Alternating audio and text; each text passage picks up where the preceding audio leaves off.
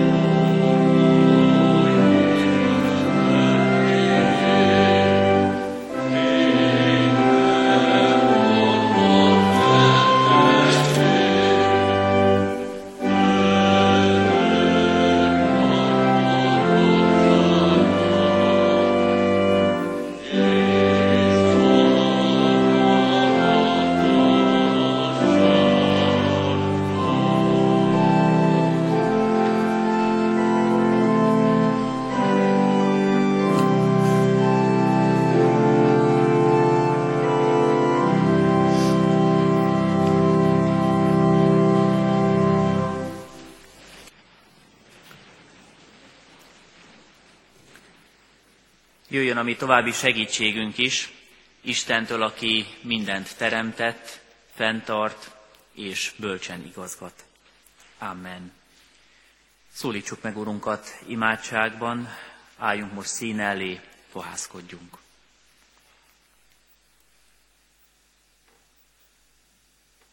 Istenünk, Teremtő, Édesatyán, gondviselő Urunk, megváltunk Jézus Krisztusban és pártfogó, vigasztaló Istenünk jelenlévő szent lelked által. Köszönjük neked ezt a napot is, az ünnep ajándékát, az életet, az egészséget, a lehetőséget, hogy eljöhetünk a te hajlékodba, megállhatunk a te színed előtt, megszólíthatunk, meghallgathatjuk üzenetedet.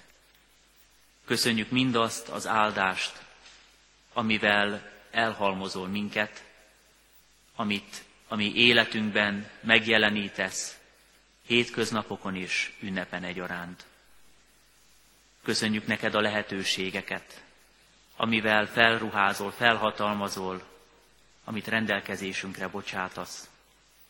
Olyan jó, hogy sok mindent köszönhetünk neked, és kérünk is, hogy munkáld bennünk a hála lelkületét. Láttasd meg, mi az, ami tőled jön ajándékként, láttasd meg, és mutasd meg, hogyan tudjuk azt neked megköszönni. És megállunk a te felséges színed előtt, alázatos szívvel és bűnbánattal is. Ahogy illik a te gyermekeidhez, mielőtt közösségben lennénk veled, hiszen olyan jó, hogy a megterített urasztala előtt számot vethetünk életünkkel, és megfogalmazhatjuk, valóban a te irgalmadra van szükségünk, a te kegyelmedre, az által tartatunk meg, az ad nekünk felmentést a jogos és igaz ítélet alól. Bocsáss meg, Urunk, hogy az elmúlt időszakban sem voltunk szerető szívű gyermekeid. Nem követtünk téged, és nem tudtunk úgy szeretni, ahogy te javaslod és tanítod, teljes szívből, lélekből, erőből, elméből, irgalmaz nekünk, Urunk, hogy hűtlenek voltunk, igaztalanok veled szemben. És bocsáss meg védkeinket, amelyel, amelyekkel embertársainkat terheltük. Bocsáss meg, hogy nem tudtuk őket, fele barátainkat, barátainkat, ismerőseinket úgy szeretni, ahogy Te javaslod, ahogy önmagunkat. Köszönjük, Urunk, hogy a Te bűnbocsánatodat, a Te kegyelmedet most is, ma is hirdetteted közöttünk. És eljöttünk, hogy a hála és a bűnbánat után kérjünk is téged, elkérjük tőled a bölcsességet, a vezetést, elkérjük a te ajándékaidat. Te látod és tudod számon tartott terheinket, hadd kérjünk tőled erőt, lelkesíts minket, erősítsd hitünket, mutas utat, és szenteld meg továbbra is életünket. Hallgass meg imádságunkat, ahogy szoktad, könyörülő, kegyelmes, gazdag voltoddal. Amen. Kedves testvérek, Isten igéjét olvasom Bibliaolvasó vezérfonalunk szerint a mai napra kijelölt ige szakaszból. A Máté szerinti evangélium 28. fejezetéből a 11. verstől kezdődő ige szakaszát, amíg felolvasom a húsvéti örömüzenetet, és utána az ige hirdetésre is, a gyülekezet foglalja el a helyét.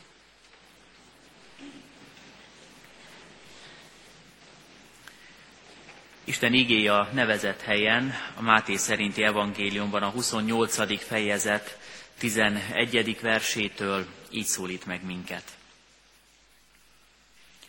Amikor az asszonyok eltávoztak, íme néhányan az őrségből bementek a városba, és jelentették a főpapoknak mindazt, ami történt. Azok pedig összegyűltek a vénekkel, és miután határozatot hoztak, sok ezüstpénzt adtak a katonáknak, és így szóltak. Ezt mondjátok, tanítványai éjjel odajöttek, és ellopták őt, amíg mi aludtunk. És ha a helytartó meghallja ezt, majd mi meggyőzzük, és kimentünk benneteket a bajból. Azok elfogadták a pénzt, és úgy tettek, ahogyan kioktatták őket. El is terjedt ez a szóbeszéd a zsidók között, mind a mai napig. Amen. Kedves testvérek, húsvétot ünneplő gyülekezet, mindannyian, akik itt vagyunk, azzal a hittel és igei látással, tudással ünnepeljük a húsvétot, hogy ez az egész ünnepkör Krisztus feltámadásáról szól, arról, hogy nem csak nagypéntek volt, nem csak keresztrefeszítés, Golgota szenvedés, hanem utána feltámadás is. És ennek a feltámadásnak az örömhíre beragyogja azóta az egész világot, évszázadokon, évezredeken keresztül. Ezzel a feltámadással mi már úgy vagyunk, hogy kész tényként beszélünk róla. Így mondták el talán nekünk szüleink, nagyszüleink, lelkipásztorok, presbiterek, hittanoktatók, és így beszéltünk, vagy fogunk majd beszélni arról gyermekeinknek, unokáinknak mi is, ha van még jövő. A feltámadás már kész tény a mi számunkra. És az is kész tény, hogy a feltámadás nagyon sok szempontból értelmezhető, és nagyon sokféle értelemben hatja át ezt az egész világ mindenséget.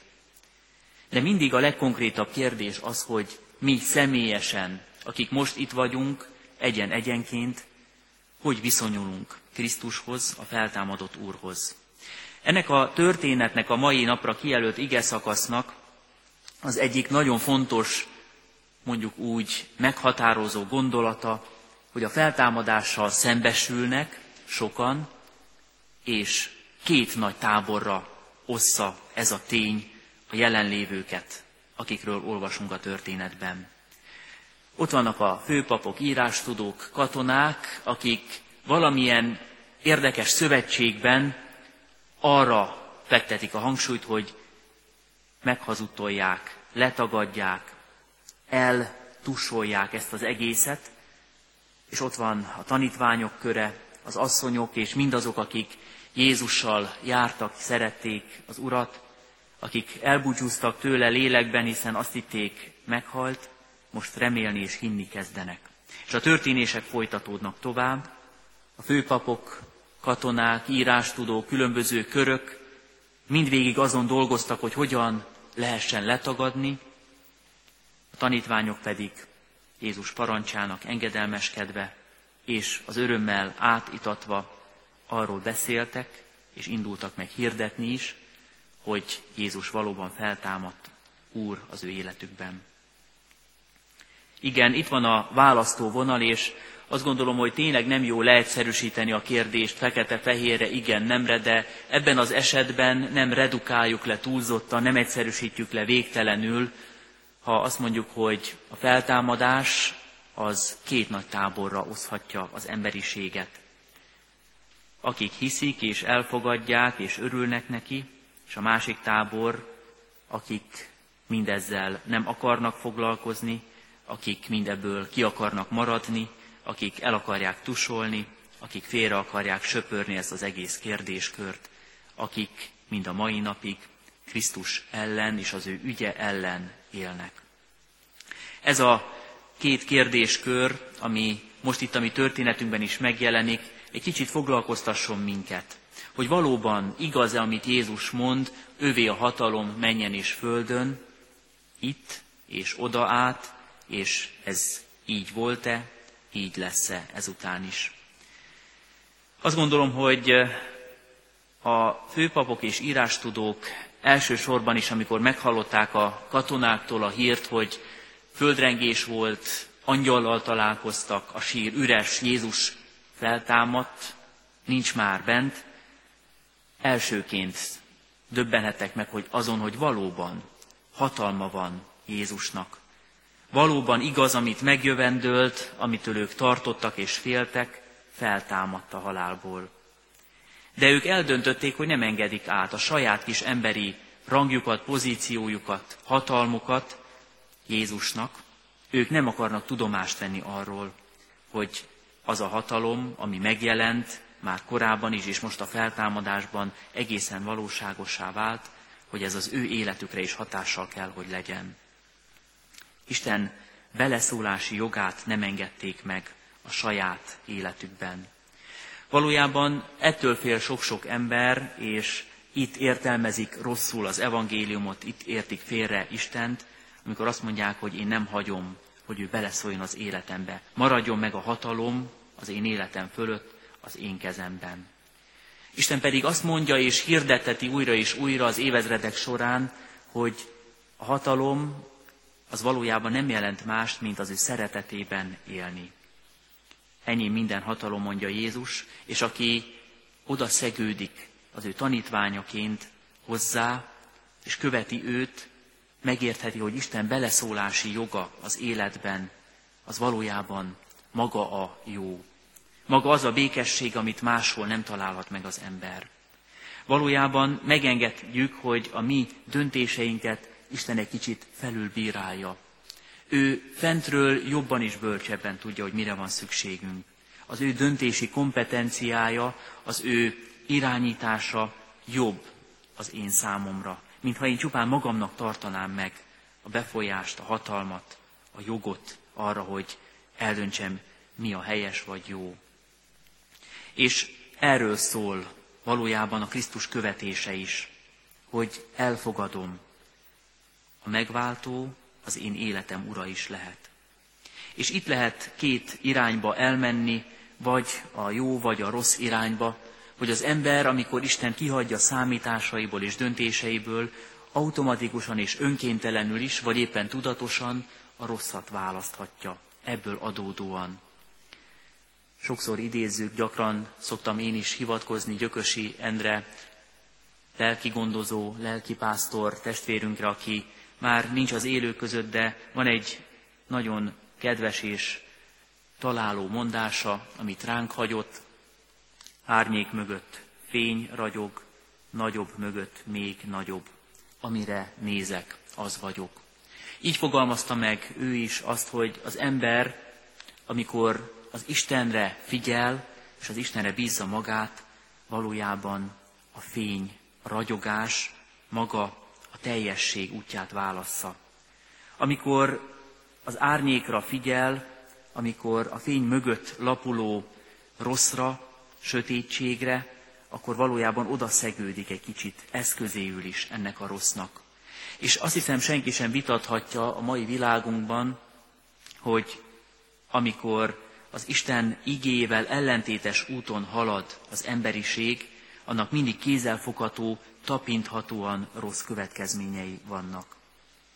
Rossz oldalra állni azt jelenti, nem akarom az Isten hatalmát megélni az én életemben és hanem az Isten hatalma valósul meg, akkor valójában már is az árnyék, a rossz, az ártó dolgok jelenítenek meg engem is. Ez a fajta hozzáállás tapasztalható és látható meg ott a főpapok és írástudók életében, akik azt mondják, hogy most már Krisztus minden téren bizonyított, de minket nem érdekel. Inkább lefizetjük az őrséget, Inkább hamis tanúzásra kényszerítjük őket továbbra is. Inkább azt szeretnénk, ha az ezüst pénzeinken ők is tovább szaporítanák a tisztátalanságot, az igaztalan beszédet, és ne vegyenek tudomást arról a világban, hogy van feltámadás, hogy Krisztus valóban Isten fia, a messiás. Aztán látjuk azt is, hogy a tanítványok egy ideig még maguk sem fogják föl. Talán el sem merik hinni, hogy Krisztusnál ott van a hatalom. Ez egy második fokozat, ami történetünkben nem biztos, hogy egyből föltűnt, amikor olvastuk vagy hallottuk, hogy a tanítványok közül sokan megijedtek, sőt, ha végigolvassuk a mai ige szakaszt, vannak, akik kifejezetten kételkednek is Jézus láttán megijednek attól, hogy Jézus valójában talán csak kísértett, talán csak az ő reménységükben jelenik meg. és hitetlenkednek még egy darabig, mert maguk sem merik elfogadni azt, aminek tanúivá lettek. Azt gondolom ez is jellemző a mi kereszténységünkre, ami Isten kereső, Istent megfogalmazó vallomásainkra, és nem is szabad elfolytani az ilyen istenkereső és talán némileg kételkedő hozzáállást.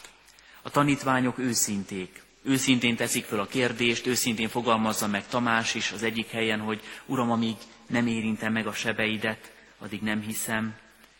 A tanítványság azt jelenti, hogy őszintén állunk oda az Isten színe elé, ami kétségeinkkel és gyenge hitünkkel, ami ember voltunkból adódó esendőségünkkel. Azzal, hogy néha nem tudjuk őt teljes hittel szolgálni, hanem inkább kérjük tőle a megerősítést, a felhatalmazást, az erőt.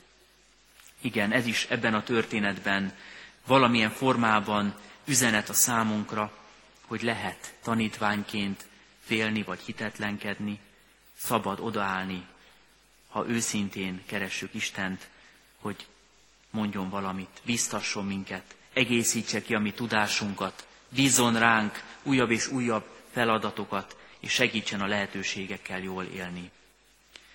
A történet úgy folytatódik, hogy a tanítványok elmentek Galileába, úgy, ahogy Jézus mondja nekik. És amikor ott voltak, leborultak előtte. Meglátták Jézust, egyesek talán kétségek között is, de mégis leborultak, hogy az ő uruk előtt kifejezzék alázatukat. És Jézus itt bízza rájuk azt a feladatot, amit mi csak missziónak szoktunk egyszerűen nevezni. Jézus azt mondja, hogy nekem adatot minden hatalom, menjen és földön. Menjetek el, tegyetek tanítványá minden népet, megkeresztelve őket az atyának, a fiúnak és a szentléleknek nevében. És utána hozzáteszi, hogy tanítsák is mind arra az embereket, hogy megtartsák Isten parancsolatait, Krisztus parancsolatait. És hozzáteszi az ígéretet, íme veletek vagyok minden napon a világ végezetéig. Ha valami, akkor ez a húsvét teljessége is igaz nagy öröme. Hogy valóban Krisztusé minden hatalom, még akkor is, ha látszólag és ideig való módon az emberek kiveszik a saját életüket, és a saját döntésüket akarják meghozni Isten nélkül. Még akkor is, ha látszólag Isten akaratával ellentétes módon valósítják meg terveiket. Krisztus akkor is igazat mond, és akkor is így van. Övé a hatalom itt a földön is.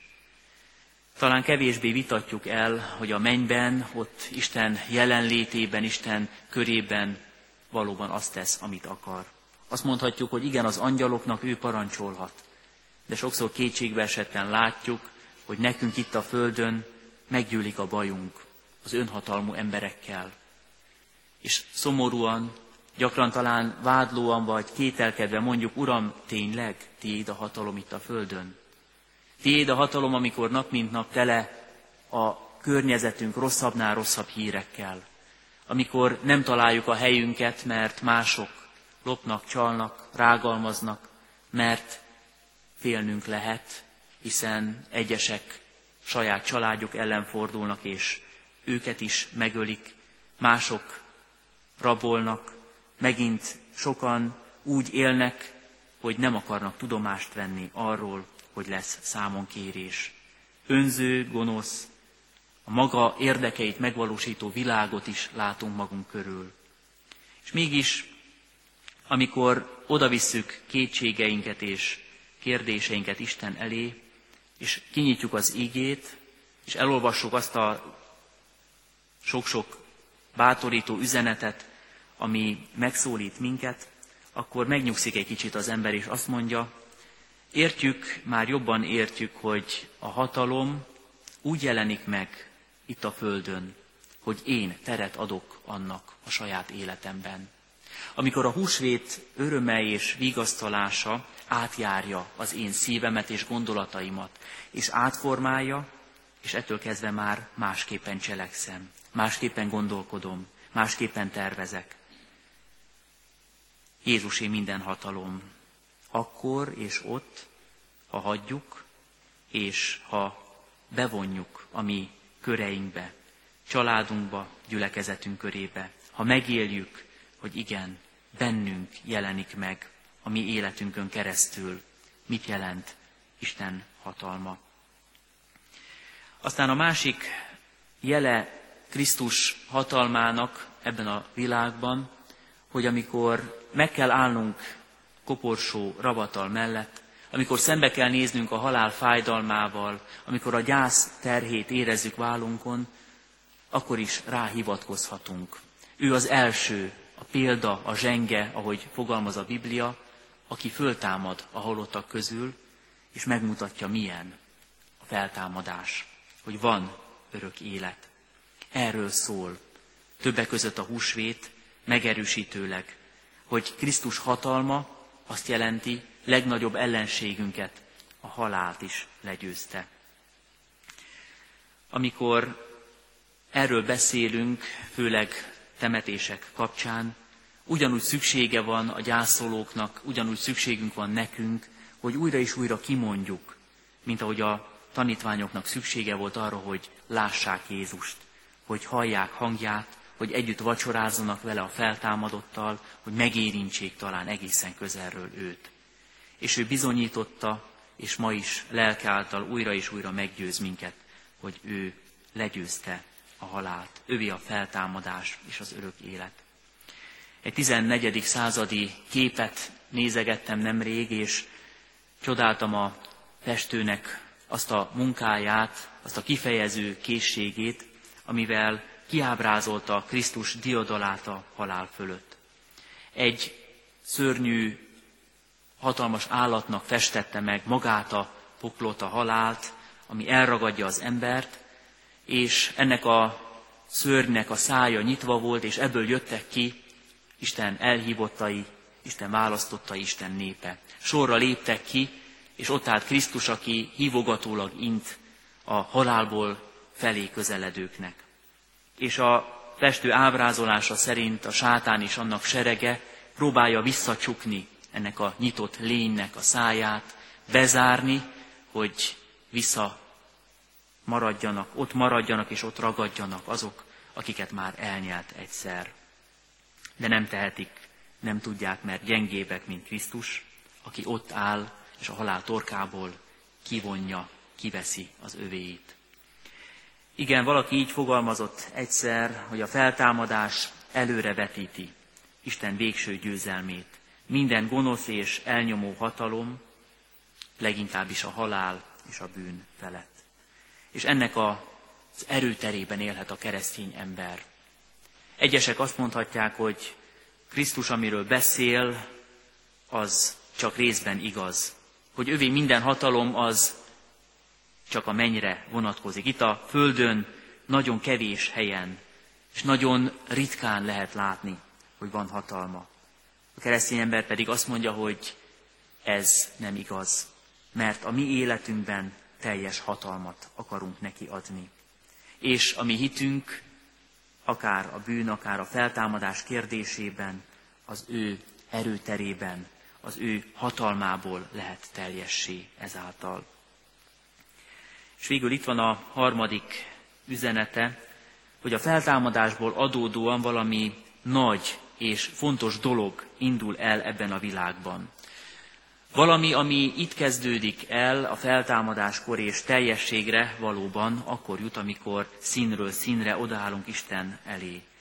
Itt elindul valami, egy cselekmény, ami egy olyan aktivitást jelez, ami igazán és teljesen majd Isten mennyei országában lesz kiteljesedett.